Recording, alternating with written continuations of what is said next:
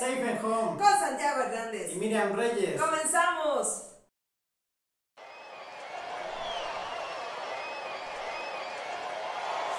Amigos, buenas noches y gracias por recibirnos en una emisión de Safe and Home. Y tenemos muchas noticias que son tendencia en redes sociales y en medios de comunicación acerca del rey de los deportes. Y tengo el gusto de de estar aquí en el Diamante Safe and Home con Santiago Hernández. Santi, buenas noches. Amigos, un saludo a toda la gente, muy buenas noches, a quienes nos acompañan como cada programa. Y pues sí, ya las últimas noticias, eventos importantes en el Rey de los Deportes en México y pues también ya la temporada de premios, tanto en Liga Mexicana como en Grandes Ligas, y eso estaremos platicando en este nuestro Safe and Home número 69. Sí, agradecemos mucho la, ahora sí, la interacción que ustedes nos dan a través de redes sociales. Recuerden que nos pueden ver por nuestro canal de YouTube, Safe and Home. Ahí le da un me gusta y suscríbase para que tenga la información de primera mano de lo que está sucediendo en el Rey de los Deportes antes que ningún otro medio. Y también nos pueden eh, ver en nuestro portal de Facebook y en nuestro Twitter en Spotify, todavía. Ahí nos pueden acompañar y pues ya listos para empezar con este nuevo programa. Sí, es que hay muchas, muchas notas del béisbol y ahorita que estábamos escribiendo de lo que íbamos a platicar, que es mucho, pues también la danza de los millones de grandes ligas ya van a empezar el béisbol de estufa y a partir del 15 de noviembre empiezan a darse las primeras negociaciones de las grandes ligas, quiénes se quedan, quiénes se van, a cuánto ascenderán las, eh, los números en la chequera, todo eso también lo vamos a comentar aquí en Safe Home. Pero hay notas muy importantes, sobre todo aquí en Ciudad de México, hubo un evento mm, muy importante que ya lo habíamos comentado la semana pasada en Safe Home. El Béisbol 5 que se, que se llevó a cabo el torneo en el Zócalo Capitalino. El primer campeonato mundial de béisbol 5 que tiene 5 años que fue anunciado oficialmente por la Confederación. Ahora pues México, que es uno de los países consentidos por la Confederación para dar eventos de varias categorías, fue el que tuvo la suerte de ser organizador de este primer campeonato mundial, obviamente con el equipo que estuvo representándonos y pues que terminó dentro de los mejores 5, así que suena como siempre, que mucha gente va a decir que porque el quinto lugar y que no sé qué, pero pues si supieran que no se juega tanto en México, que hay pocos jueces en nuestro país porque no se ha desarrollado y que por eso precisamente se realizó aquí para tratar de que hubiera mayor apertura en los medios, pues y si tuvieran oportunidad de ver algunos juegos, pues sí está entretenido. Sí, se juega con cinco personas, incluso un, equipos mixtos. Ajá, y es mixto y además muy ágil. Eh, no hay pitcher, por ahí un compañero o colega, este, Irán Berman, nos decía, es que no me sabe béisbol porque no hay pitcher. Pues es que realmente el, el que toma el puesto de bateador, él mismo hace como saque, ¿no? Un saque, como lo hacen en el muy parecido al tenis. Y, ajá, o el frontón, y es como los demás tratan de atrapar la pelota para que no avance, hacer los outs. Es tan ágil que la verdad que cuando estábamos nosotros presenciando los, los juegos, Santiago y su amiga Miris, la verdad es que casi casi brincábamos porque es muy emocionante, ¿no? Estar viendo, hasta dan ganas de meterse a jugar por lo rápido que es. Y es muy divertido y además pues es, ya es legalizado, es como me preguntaban, ¿pero cómo es? Le digo, es, como aquello que jugábamos a los quemados, al fútbol base, en la calle, pero ya con reglamento y establecido. Me llamó la atención que había cinco umpires o cuatro. Mm, cuatro, oficiales, ¿no? Dos en la mesa de anotación y un oficial al lado de cada banca. Sí, o sea, la verdad es que ya reglamentado y todo, y lo mejor de todo es que es mixto. Y ahí vemos cómo le echan todas las ganas, eh, corren, se emocionan, algunos hacen berrinche, ya saben, pero de repente esto se, se torna muy interesante y lo mejor de todo es que a pesar de que estaba cayendo el sol a ploma en el Zócalo Capitalino y por cierto el, el estadio donde estaban haciendo este evento se llamaba Zócalo 1 y se empezó a llenar las tribunas eh, en, eh, cuando jugaba México, pero era más la afluencia de, de personas en la noche, ¿verdad? Se veía muy, muy bonito.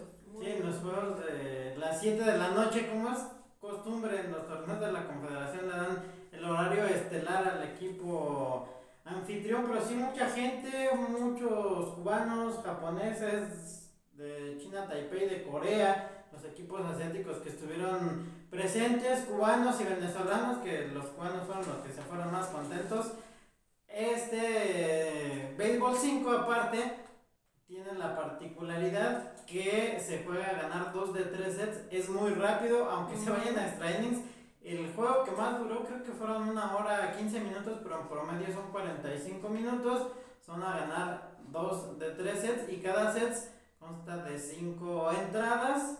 Es muy rápido, tantito que te distraes y ya te perdiste la jugada, pero pues sí, es emocionante. La gente estaba disfrutando, hubo muy buen ambiente. Muy buena música. En las tribunas, buena música también. Y pues sí, que también hubo ahí una canchita donde se estuvo practicando, enseñaban a los niños, la gente que también quería jugar. Y pues sí, el objetivo de la confederación desde un inicio fue que se conociera el béisbol en todo el planeta, que de por sí el béisbol normal es de los más practicados y ahora con esto pues se puede jugar como sus orígenes en cualquier lugar sin un equipo sin equipo sí que de hecho el reglamento no lo permite rodilleras y coderas y se acabó.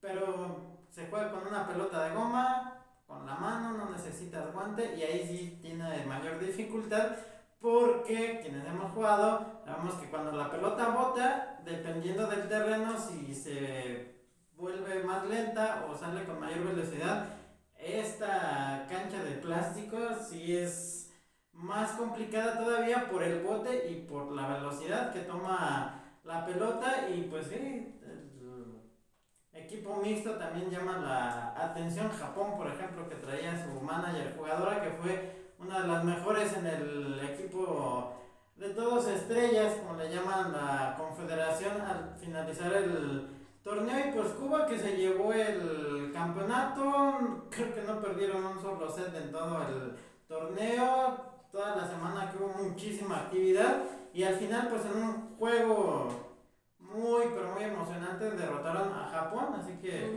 que Carlos Fernández, al que le mando un saludo, por cierto me decía desde el viernes que estuvimos platicando, ya que le dan el trofeo a Cuba, no tiene rival, ninguno se le ha acercado siquiera y pues ya al final Cuba fue quien se llevó el trofeo, que estuvo presente también toda la semana el presidente de la Confederación Mundial Ricardo Fracari y Ana Gabriela Guevara como la directora del deporte de la Ciudad de México, que fueron los que entregaron las medallas, el trofeo y pues al final la gente parece que quedó contenta todavía. Algunos de mis amigos hasta este día han seguido hablando del béisbol 5, preguntándome cómo estuvo, cómo se juega y pues sí, está... Para empezar a ver el béisbol sí es muy interesante, ajá, y aparte pues la gente que lo jugó de niños, algunos jugadores de la Liga Capitalina también me decían, oye, es que nosotros así jugábamos cuando éramos pequeños en las calles o en los parques, así jugábamos, pues ahora ya hay una disciplina, ya hay reglamento y pues qué mejor que ser reconocida a nivel mundial. Sí, y bueno, pues como comentaba Santiago, eh, Cuba fue el campeón, unos chicos muy rápidos y le ponían mucha alegría ahí cuando estaban jugando. Japón, con toda su disciplina, se llevaron la medalla de plata y China Taipei con todo, eh, también los vimos jugar, también muy disciplinados, pues ellos llevaron la de bronce y México se quedó a casi nada de poderse meter en esta, eh, por esta medalla, pero hicieron un gran, gran papel. Eh, Safe and Home a través de Santiago entrevistó a su manager, Mario Jesús Jesús, Acosta. Jesús- Jesús Jesús Acosta. Alfredo Acosta. ¿eh? No, Alfredo, Alfredo, ahorita les digo su nombre. Y él este estuvo platicando con Santiago y pues se veía muy entusiasmado porque todavía tenían el chance de meterse a la a, a- sí, por la, a la pelea de las medallas, pero yo creo que con todo y eso se llegaron a, a poner muy en alto el nombre de México y pues agradecer a la federación que entre tantas ciudades tan importantes pues escogieron la nuestra, lástima por la fecha, lástima por lo complicado de, de la situación eh, política en México que se malinterpretó, pero bueno, eh, ahí está y pues la verdad siempre sale a relucir y aunque se adelantaron las fechas para terminar, porque iba, eh, iba a finalizar el torneo el domingo, se adelantaron todo. y El sábado fue cuando se culminó este torneo y pues con miras de que en algún futuro en los Juegos Olímpicos sea parte de una disciplina. Sí, que fue también el objetivo de que se celebrara el mundial, ver la aceptación que iba a tener mucha gente que también lo ve por la página de la Confederación Mundial que tiene también el canal de YouTube, que estuvieran transmitiendo en vivo desde el Zócalo. Y pues sí, es lo que se busca, que sea ya una disciplina regular en los Juegos Olímpicos. Todavía pues, tiene que pasar un proceso, tiene que ser primero exhibición y ya basados en eso ya sabrán el Comité Olímpico Internacional si lo acepta, pero pues la verdad aquí en México, por lo menos el ambiente en las tribunas estuvo muy, pero muy bien y el coach de México que nos decía que pues sí, por los errores unos minutos antes que habían jugado contra China Taipei no pudieron avanzar más y que al otro día pues sí tenían la oportunidad que lo iban a intentar. Y la verdad que la gente que vimos ahí en las tribunas apoyando con, con todo al equipo mexicano quedaron contentos con el resultado y pues sí para ser el primer mundial yo creo que México en el quinto lugar no está nada mal porque la verdad cuando enfrentó a Cuba no hubo muchas oportunidades, cuando enfrentó a Japón sí estuvo un poco más peleado, pero es que los cubanos sí están en otro nivel. Bueno, pues el nombre del manager mexicano del Béisbol 5 se llama Alfredo Lerma. Usted puede ver la entrevista que le hizo Santiago en nuestro portal de Twitter, en Facebook y también en YouTube. Y si quiere verlo también en TikTok. Ahí están todas, así que cubrimos casi lo más que se pueda. Ahí está. Y bueno, pues felicidades a todos los organizadores y sobre todo, pues Vamos a ver qué sucede más adelante y si poco a poco se puede implementar esto en las escuelas. Y yo creo que es una buena promoción para después seguir eh, al rey de los deportes. Y ya que estamos en torneos importantes, pues también nos da mucho gusto que los chamacos de el Che Reyes pues lograron allá en Baja Calif en La Paz, Baja California ah, Sur, lograron eh, meterse y llevándose la medalla de bronce y conseguir su boleto para el Mundial 2023. Sí, y además... Sub-18. Ajá, el sub-18 que desde ahí México es donde ha mostrado buenos resultados, que ya en esas selecciones inferiores ha sido campeón, se acordarán en el 2018 venciendo a Japón, que es uno de los rivales más fuertes en ese tiempo todavía. Japón se mantenía en el primer lugar del standing mundial del ranking de la confederación y en esta ocasión fueron seis los equipos que clasificaron en el Panamericano que se celebró allá en La Paz, es la Copa Mundial número 31 de la categoría que estará celebrándose en el 2023, donde Estados Unidos, Panamá, México y Venezuela fueron los cuatro primeros lugares. México, que se llevó la medalla de bronce tras blanquear 10 carreras por cero al equipo de Venezuela, pues obtienen el boleto y el Che Reyes que vuelve a brillar como manager al frente de una selección mexicana que alguna vez le pregunté, creo que en el 2015-2016, que si iba a seguir al frente de las elecciones y dijo, mientras me llamen y me dejan trabajar a gusto, yo voy a estar ahí por México y pues vaya que lo ha hecho de muy buena forma. Pues felicidades a estos muchachos porque bueno, siguen en el ranking y pues con todos los honores porque el último juego lo ganaron por la vía del knockout 10 carreras a cero. Eso no cualquiera y pues ya se están midiendo ahí con sus similares y pues promete, promete mucho este equipo. Y otras noticias también de la selección mexicana de béisbol fue que se dio a conocer eh, oficialmente que Benjamín Gil retorna o ya nombrado oficialmente como el manager del Tri mexicano. que no son muy alentadores los... Las noticias.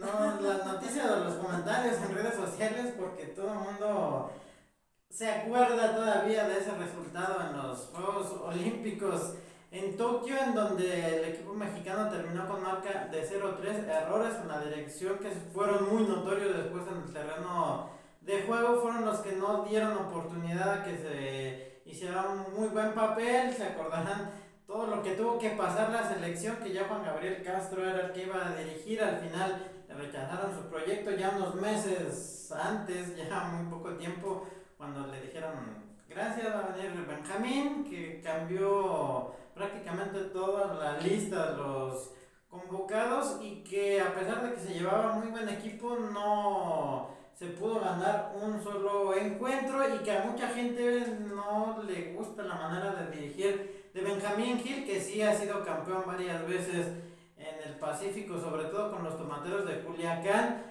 que no le gusta a la prensa la manera en que se comunica con Jamín Gil, pues vuelve a ser nombrado por la federación, la gente que maneja a la selección mexicana para el Clásico Mundial.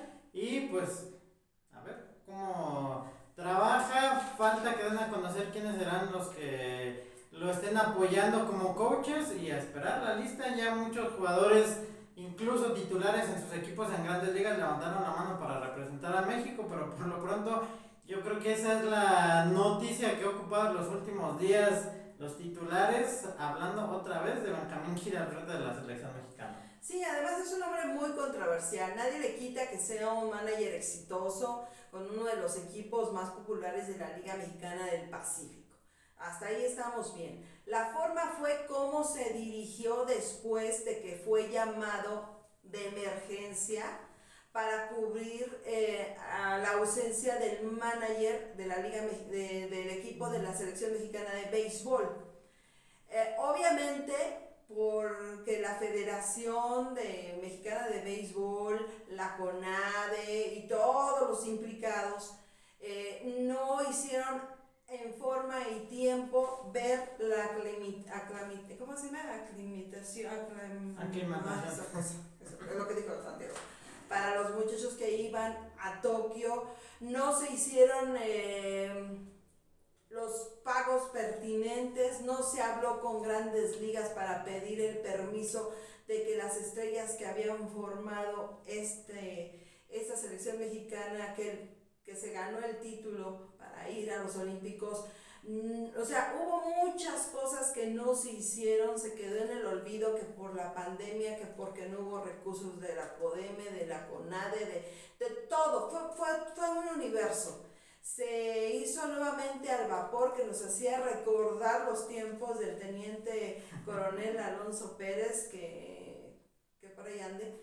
Este, pues sí, no sé si esté en el infierno, en, el, la gloria, no lo sé pero sí hubo, hubo muchos, muchas cosas que no se le dieron precisamente a Juan Gabriel Castro y como él no veía resultados, pues prácticamente le dieron las gracias. entra Benjamín Gil, tiene que hacer el club de Toby, digo, tienen que hacer la selección mexicana convocando a los jugadores que pudieran participar, que no implicaran permisos. Y se llevó una selección mexicana que no tuvo oportunidad de foguearse, de, hacer eh, juegos previos y así se fueron allá a, Tokio y resulta que pues más que promocionar al seleccionado mexicano estaban promocionando a los tomateros de Culiacán. Eso fue lo que a mucha gente, o a la mayoría de la gente que le gusta el béisbol, no le gustó la forma en cómo estaban haciendo esto. Los tomateros de Culiacán aprovecharon la oportunidad de tener a Benjamín Gil y sus muchachos para vender sus jerseys, no de la selección, sino de un evento eh, internacional, poner la, la camisola de los tomateros de Culiacán. Después de ese rotundo fracaso de, de, no haber ganado ni un solo, ni una sola medalla, pues ahora lo vuelven a poner en papel estelar para el 2023, que pues va a ser el allá el clásico mundial, pues deja mucho que desear. La gente, la, verdad, no estamos, yo me sumo, yo no estoy muy de acuerdo, pero a lo mejor tiene la oportunidad ahora sí de demostrar y el tiempo para poderlo hacer. Sí, sé que fue coach con los Angelinos de California, sí sé que eh, estuvo como manager con un equipo muy importante que recién subió a la Liga Mexicana, como los mariachis de, de, de Guadalajara. Sé su historial señor, pero competitivamente pues no, no, nos, no nos dejó muy bien su forma de actuar. Independientemente que se lleve bien o mal con la prensa, el Señor tiene que formar desde hoy un nuevo, un nuevo equipo y hacer todos los trámites necesarios, porque como bien dijo Santiago, mucho pelotero ha alzado la mano y decir yo quiero participar, desde la talla de un Julio Urias hasta un Kirk.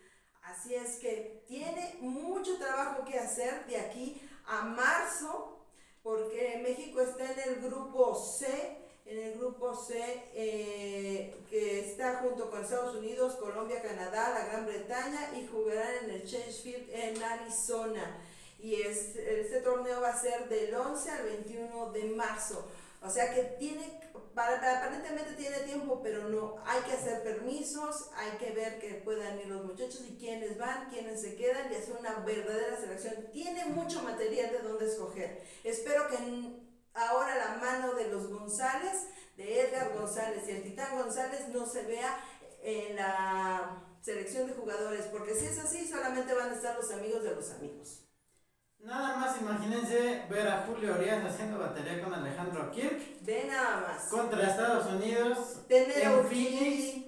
Tener a Urquidi como a los Urias, a los Urias. Ramón que acaba de ganar el el guante de oro, Andrés Muñoz que también está nominado de hecho al equipo de All Star de esta temporada de Grandes Ligas. Puedes tener a Isaac Paredes, puedes tener a Randy Rosarena que ya dijo que él también está dispuesto a ir. A que ya lo van a meter es a Yacel Piwick.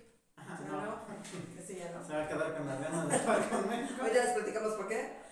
Pero, pero, sí, aparte los de Liga Mexicana que tienen mucha experiencia, que tienen con qué hacer un buen papel representando a México y más los que decíamos de grandes ligas que han jugado y que desafortunadamente para quienes le vamos a los diamantes de Arizona, que cada vez que van de visita al Chase Field ganan sus equipos, ya lo conocen perfectamente y pues qué mejor que tener ese apoyo y más que los mismos jugadores sean los que digan yo quiero jugar por México, jugadores incluso de padres mexicanos que son estelares de grandes ligas y que dicen yo quiero también representar al país de mis papás, ¿por qué no darles esa oportunidad?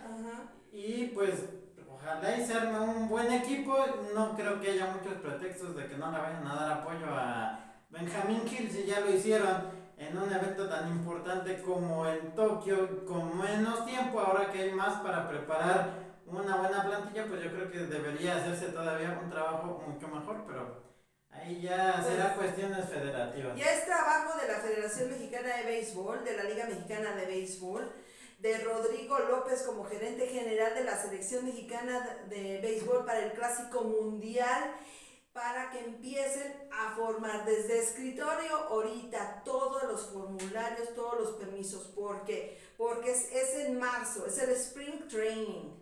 Y luego, pues viene lo que va a ser la temporada grande de grandes ligas. Y hay que checar bien todos los permisos para que los muchachos que militan en los equipos grandes puedan asistir. Los que están en clase AAA o AA puedan asistir. Los mexicanos que están haciendo pretemporada de Liga Mexicana puedan asistir también. O sea, es una labor titánica, todo el mundo tiene las ganas de participar y de llevar los colores de la selección mexicana de béisbol. Y yo creo que tienen muy buenos elementos para formar una selección competitiva y que se le dé continuidad. Nada que por amiguismo, por compadrazgo, por lo que sea, compromisos contraídos, se seleccionan a personas que no tienen nada que ver, ¿verdad Edgar, Edgar González?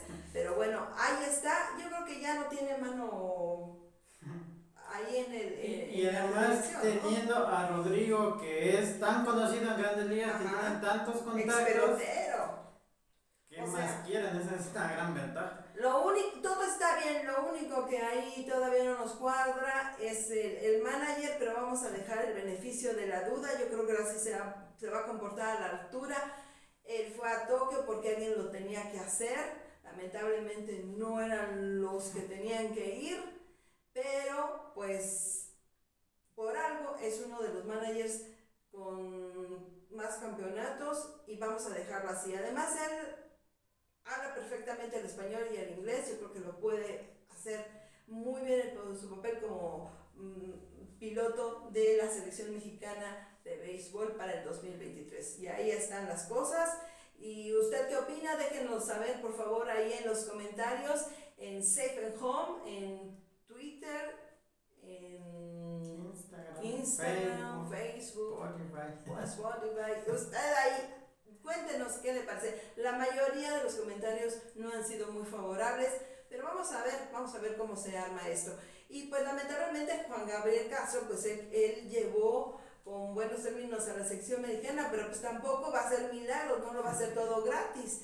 Entonces despidieron a todo el mundo porque él pedía los, que las vacunas, que el dinero, que los viáticos, que los uniformes, que los bats, que las pelotas, todo eso, todo ese universo pues le, fastidió a algunos porque quién sabe dónde quedaron los dineros, ¿verdad, Ana Gabriela Guevara? Entonces, por eso es que se atrasó un poquito el seleccionado mexicano y entonces fue cuando dijo Juan Gabriel Caso, ¿saben qué? Pues yo me bajo del barco porque el prestigio pues, se quedó ahí y alguien tenía que entrar y fue el Señor, se le reconoce la hombrada que hizo, pero pues la forma de proceder, ahí está el tache que la mayoría de las personas no se lo perdonamos, el tomatazo. Pero bueno, ahí está, no sé tú qué, qué digas. Sí, además con ese poco tiempo que tuvo, que se llevó a sus jugadores, que aunque no estaban en buen momento, pero que los conocía por que los dirige en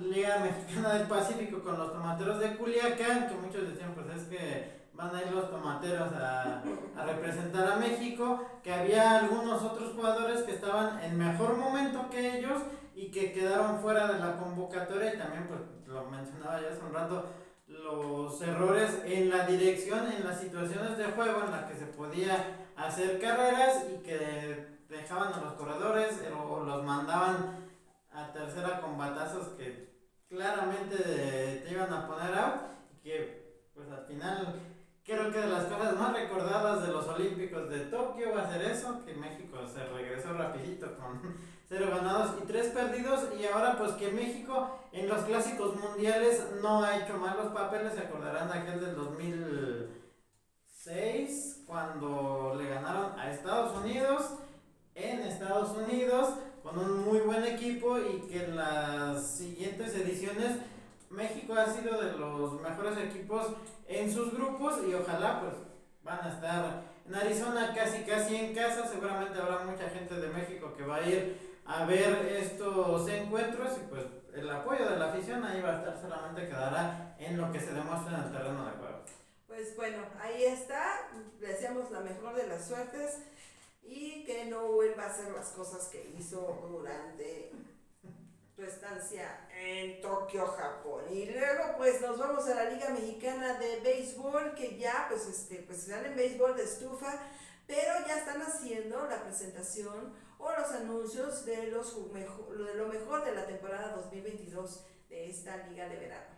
Sí, que ya se han dado a conocer algunos de los premios del defensivo del año que lo dieron a conocer el pasado día 13. Edgar Robles, el famoso conejo con los algodoneros de Unión Laguna, el de Ciudad Obregón, que la verdad, jugador muy espectacular, joven, muy completo, tanto a la ofensiva como a la defensiva y que tuvo un porcentaje de fildeo de punto .990, cometió muy pocos errores toda la temporada, de hecho solamente fueron dos en 87 juegos en los que participó, ganó con 26 votos, superando a jugadores que pues son todavía más conocidos, pero la verdad que Robles cayó muy bien no solamente en Laguna, sino mucha gente aficionada a los demás equipos. Estuvo hablando de sus jugadas espectaculares. Y además tuvo buenos números a la ofensiva, terminó con un porcentaje de punto 324 con 374 con 124 hits, 22 dobles, 3 triples y el segundo ganador en la historia de la Liga Mexicana en recibir este premio que apenas se instituyó la temporada pasada, que se lo dieron a Yaciel Puig, casi casi nada más como reconocimiento de que vino a jugar a Liga Mexicana, pero ahí está, ahora con números bien respaldado y se lo lleva merecidamente Edgar Robles. Y de conocer el novato del año y es del Águila de Veracruz.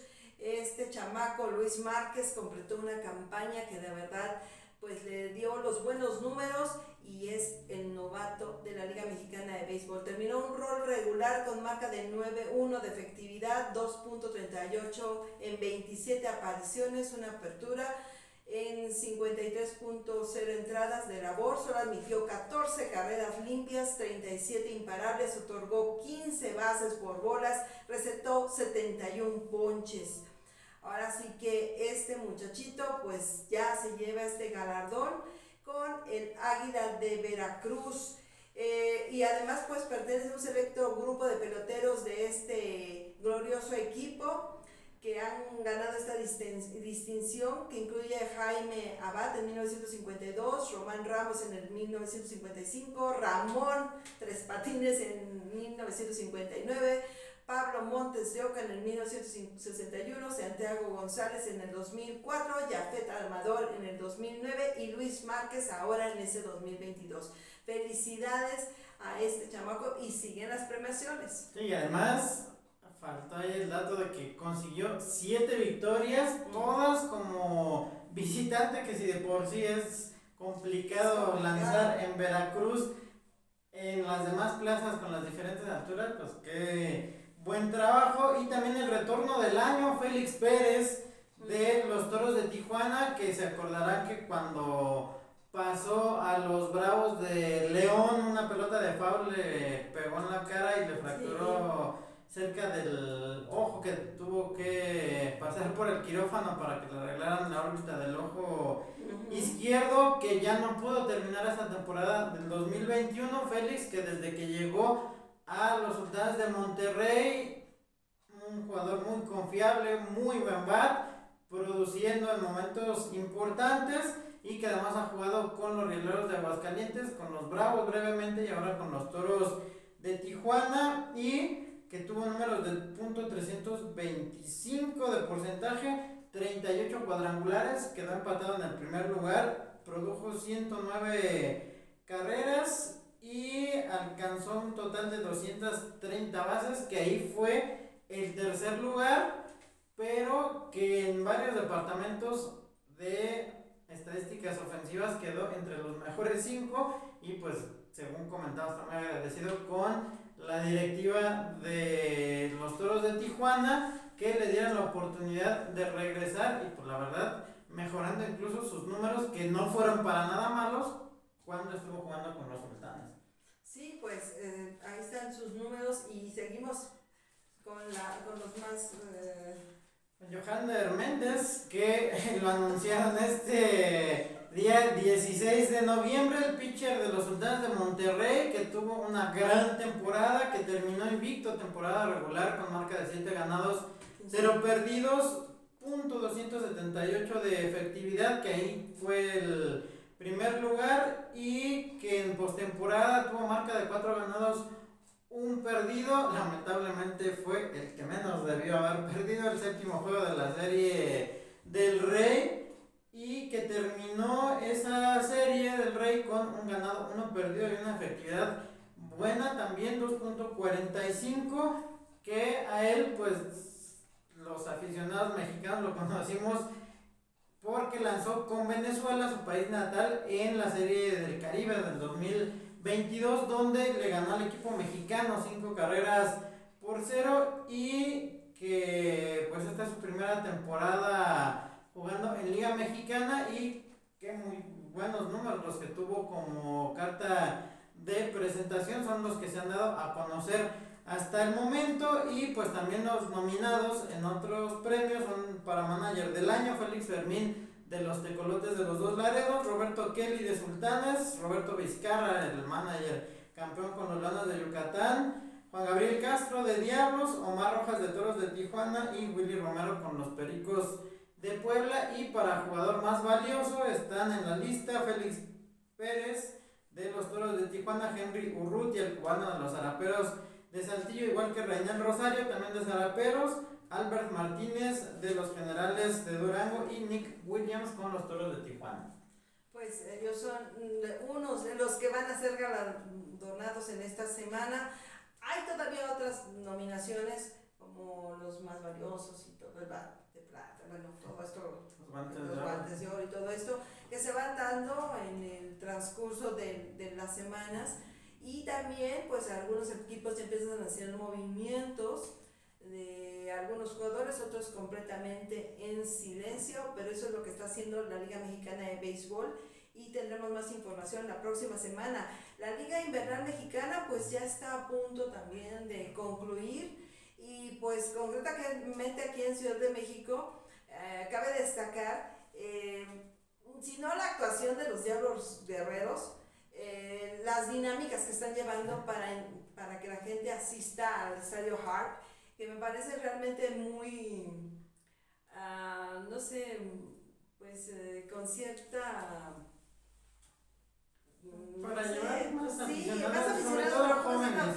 Eh, sí, que, o sea, está bien enfocada porque es eh, temática, que vístete tu caricatura favorita o la última, que ven como Harry Potter y hacer la Snitch, el Día de Muertos, bailar thriller. O sea, me gustan esas dinámicas para que la gente se se enamore más del deporte, los chiquititos y, los grandes, no, no, tan chiquititos, ¿verdad? Se disfrazan y participan. Y eso es algo muy, muy padre, sobre todo pues en estas fechas en que tenemos un béisbol de talento, de desarrollo de talento en, en Ciudad de México.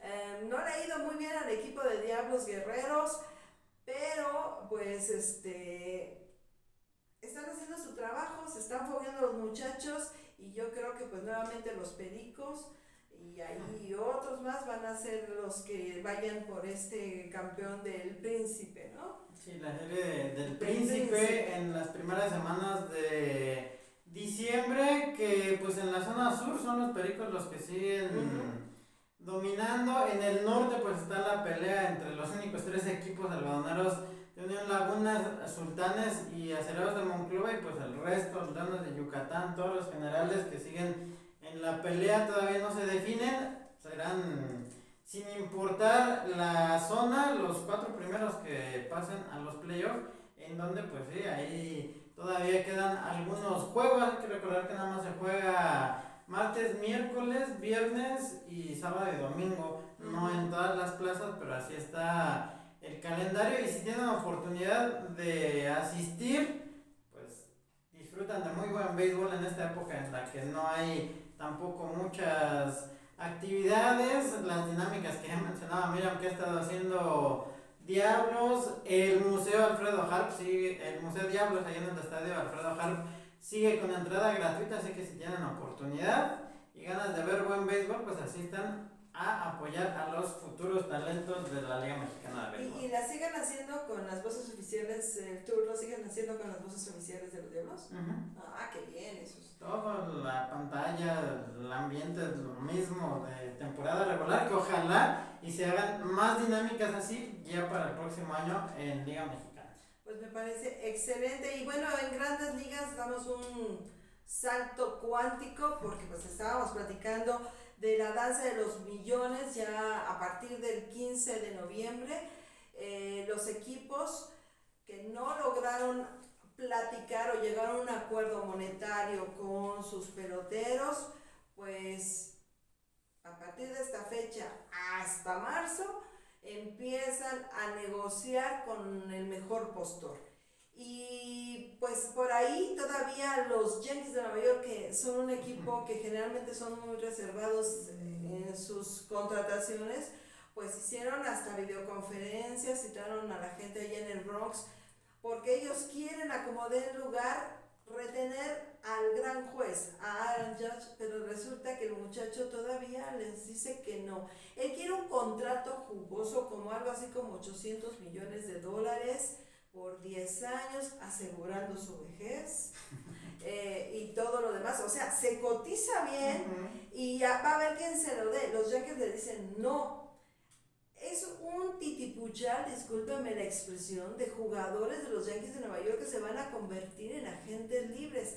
Por lo pronto, Anthony Rizzo ya lo amarraron, ya está con ellos, pero todos los demás no sabemos si se van a quedar o van a emigrar a otros equipos. Eso es lo que está pasando en grandes ligas. Pero dentro que si se van o se quedan, la- las, las ligas mayores ya hicieron un reconocimiento como cada año a dar el bat de plata a la eh, en cada una de las posiciones en, liga, en la Liga Nacional y en las ligas, mm, la Liga Americana. En este caso pues nos da mucho gusto que un mexicano, un bat mexicano receptor sea merecedor de este, esta presea. Y se trata además nada menos de, del ídolo del señor que tengo al lado.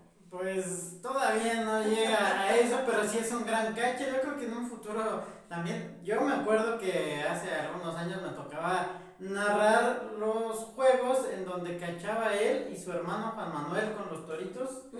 Pero Alejandro Kirk ahora ya se lleva el primer bat de plata con los azulejos de Toronto, el único mexicano que quedó en esta lista de ganadores de bat de plata. Ya Ramón se había ganado, Ramón Urias, el guante de oro como mejor tercera base, pero Alejandro Kirk es el cuarto mexicano en ganar esta distinción que pues el Toro Valenzuela fue el primero, él lo ganó en el 81, en el 83.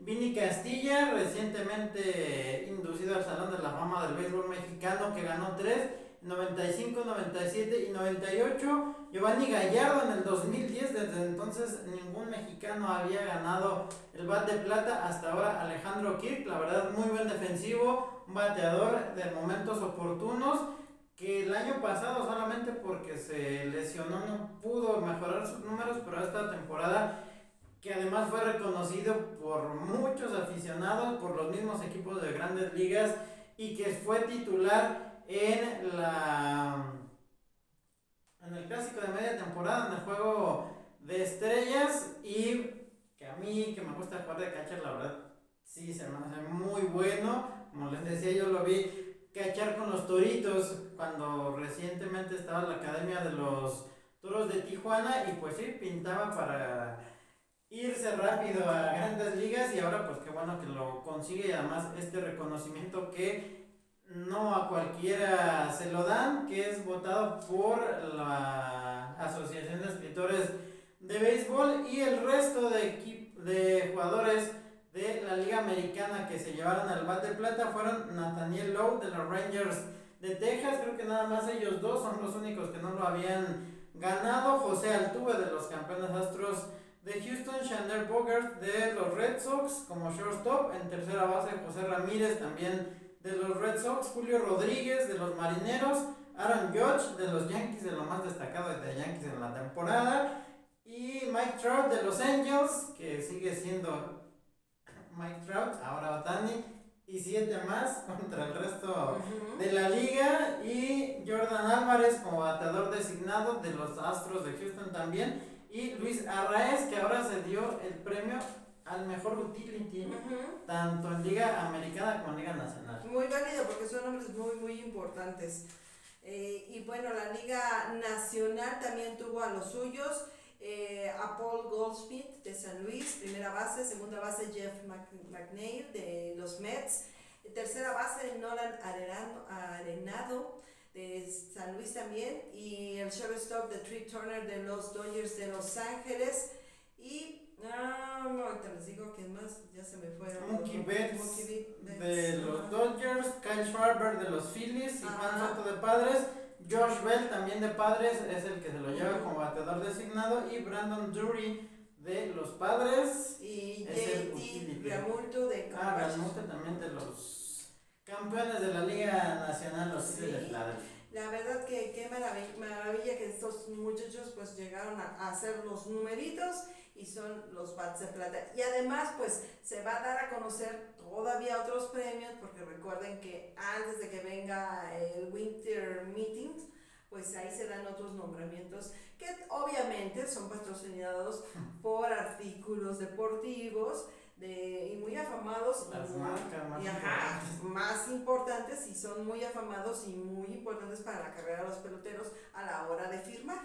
Y que los mexicanos que están nominados para este equipo, el mejor de Grandes Ligas 2022, son Alejandro Kirk de los Azulejos, Andrés Muñoz, que tampoco se habló mucho que digamos, pero Andrés la verdad que tuvo un gran papel con los marineros de Seattle, haciendo relevos en momentos importantes, y obviamente Julio César Urias, que todavía no se da a conocer el Cy Young, pero que Julio está entre los nominados este 2022 y en general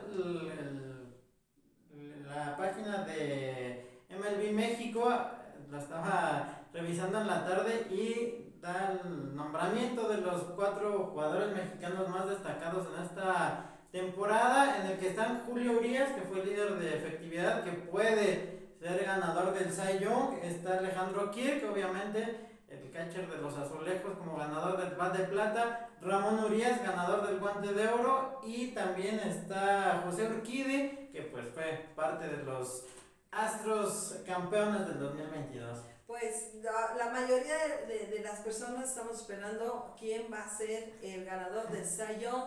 No la tiene fácil Julio Urias, tiene a un Sandy Alcántara que eh, a mi personal punto de vista yo creo que es el que va a salir ganando. Me refiero a los números, no tanto por los juegos ganados, sino por la efectividad, porque mantenerla muy abajo, todos esos numeritos, las bases por bolas, los, los innings pichados, eh, son, son muchas cosas que encierran que a los expertos, a los verdaderos expertos que tienen la pluma y el poder para designar, pues está ahí. Y además hay mucho dominicano que está en juego, hay otros pitchers que también tienen esta gran labor. Julio hizo un gran trabajo con el equipo de los Dodgers de Los Ángeles, fue una gran temporada, lástima que se quedaron cortitos, pero pues él no puede cargar con todo el, el, equipo, hay, hay más que están gastando mucha lana en ellos, él lo hizo por una bicoca, discúlpenme la expresión, pero el muchacho no se supo eh, cotizar y pues ahora yo creo que con estos números y además firmó por un año nada más con Dodgers, a lo mejor puede él lograr más dinero en otro equipo y por qué no llegar en un momento dado a conseguir el, e, ese premio que tanto, tanto deseamos para él. Sí, que además fue el mejor pitcher en la Liga Nacional que después del Juego de Estrellas, al que no lo llamaron, pues terminó con marca de 11 ganados, 2 perdidos, 1.26 de efectividad en la segunda mitad de la temporada y en sus últimas 14 aperturas de la temporada permitió menos de dos carreras. Al final terminó con 17 ganados, 7 perdidos, 2.16 de efectividad en 31 juegos, todos como abridor, 175 innings lanzados, 127 hits los que le conectaron, solamente 51 carreras, de las cuales 42 fueron limpias, 23 home runs, únicamente fue de los pitchers que menos home runs recibió durante el año, 5 bases por golpe, 41 bases por bolas y 166 ponches y además también está Max Fried de los Bravos de Atlanta como candidato al Cy Young por la Liga Nacional Fried y Urias como pitcher zurdos y Alcántara como pitcher derecho, es el único pitcher derecho que quedó dentro de estas nominaciones. Y además, bueno, también en el portal de Grandes Ligas en México ya sacó a la venta los boletos y se acabaron todos. No sé si los tenga la reventa, no puedo yo meter la mano ahí. Esperemos que no, pero lo mucho. Pero se vendieron rápidamente, ¿eh? Sí. Hubo gran, este, gran expectación, la gente entró, algunos decían que no podían comprar los boletos, pero por lo pronto ya, las dos, los dos juegos programados para en abril aquí en Ciudad de México están totalmente vendidos. Fue un exitazo. Sí, para el 30 de abril. 29 y 30. 29 y 30 que estarán los padres jugando aquí en México, que pues por fin va a haber serie de grandes ligas en el Alfredo Hart.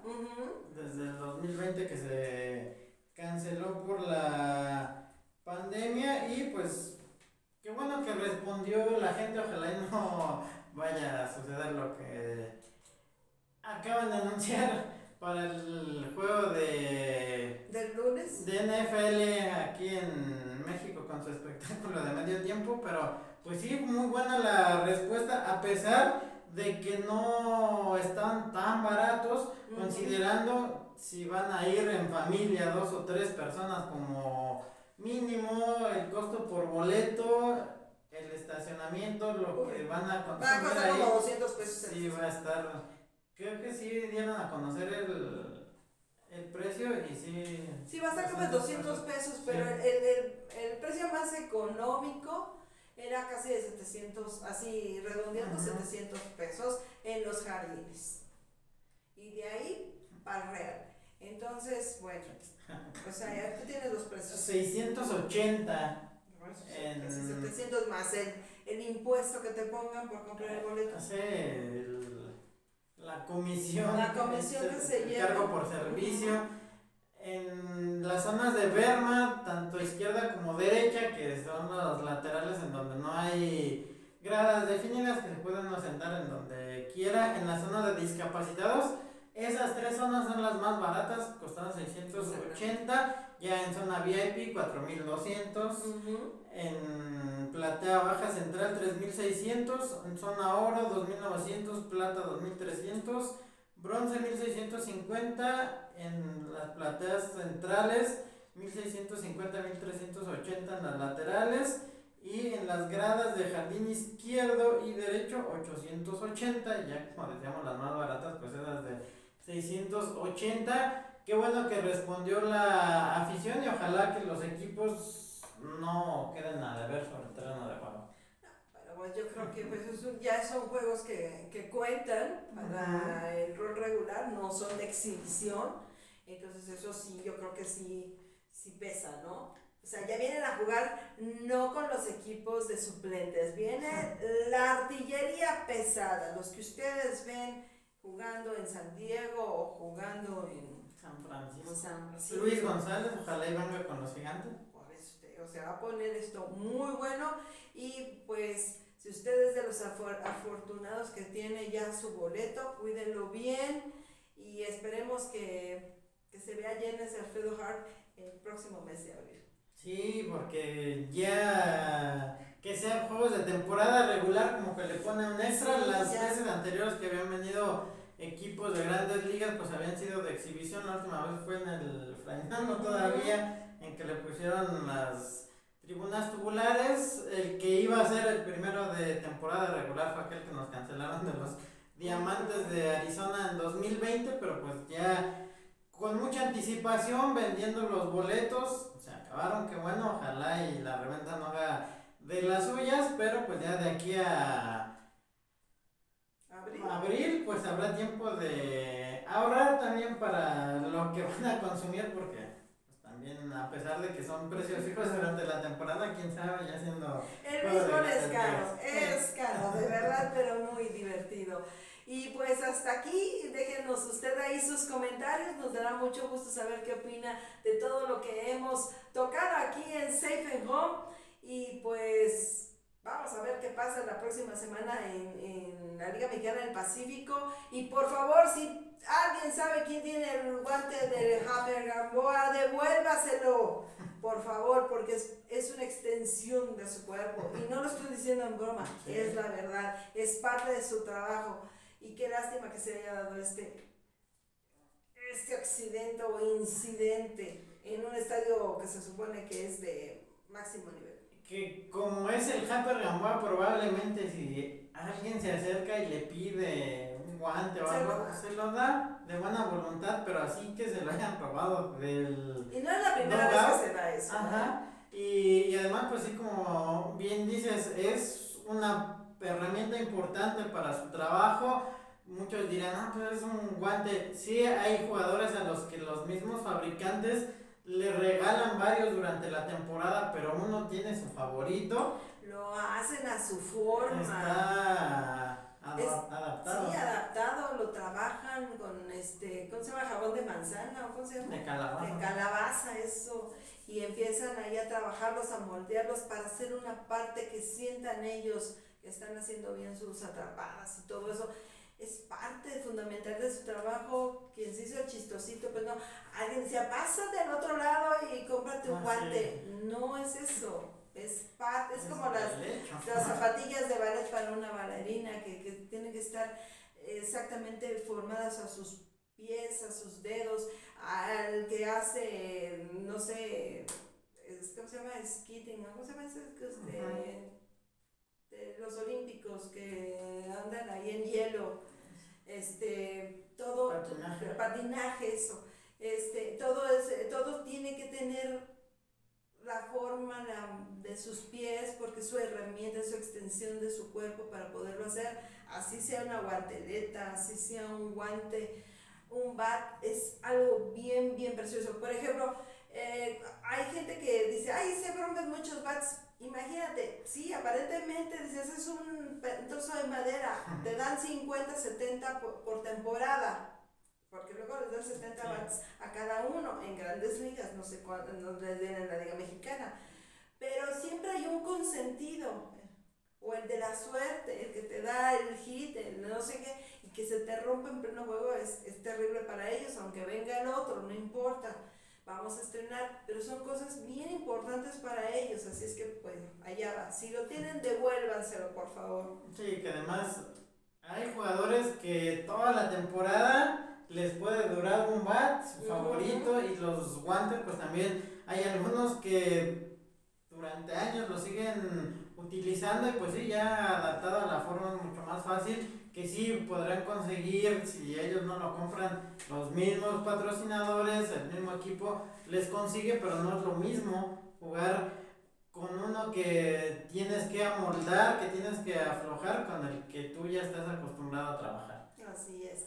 Bueno, pues esta fue la nota sentimental aquí en Safe y nosotros los esperamos el próximo miércoles con más información aquí en su programa de todo que habla con respecto al béisbol. Gracias, Santiago. Gracias y pues también a la gente que nos hace el favor de seguirnos como cada semana. Nos saluda Maricel, también atenta a nuestro programa como cada semana.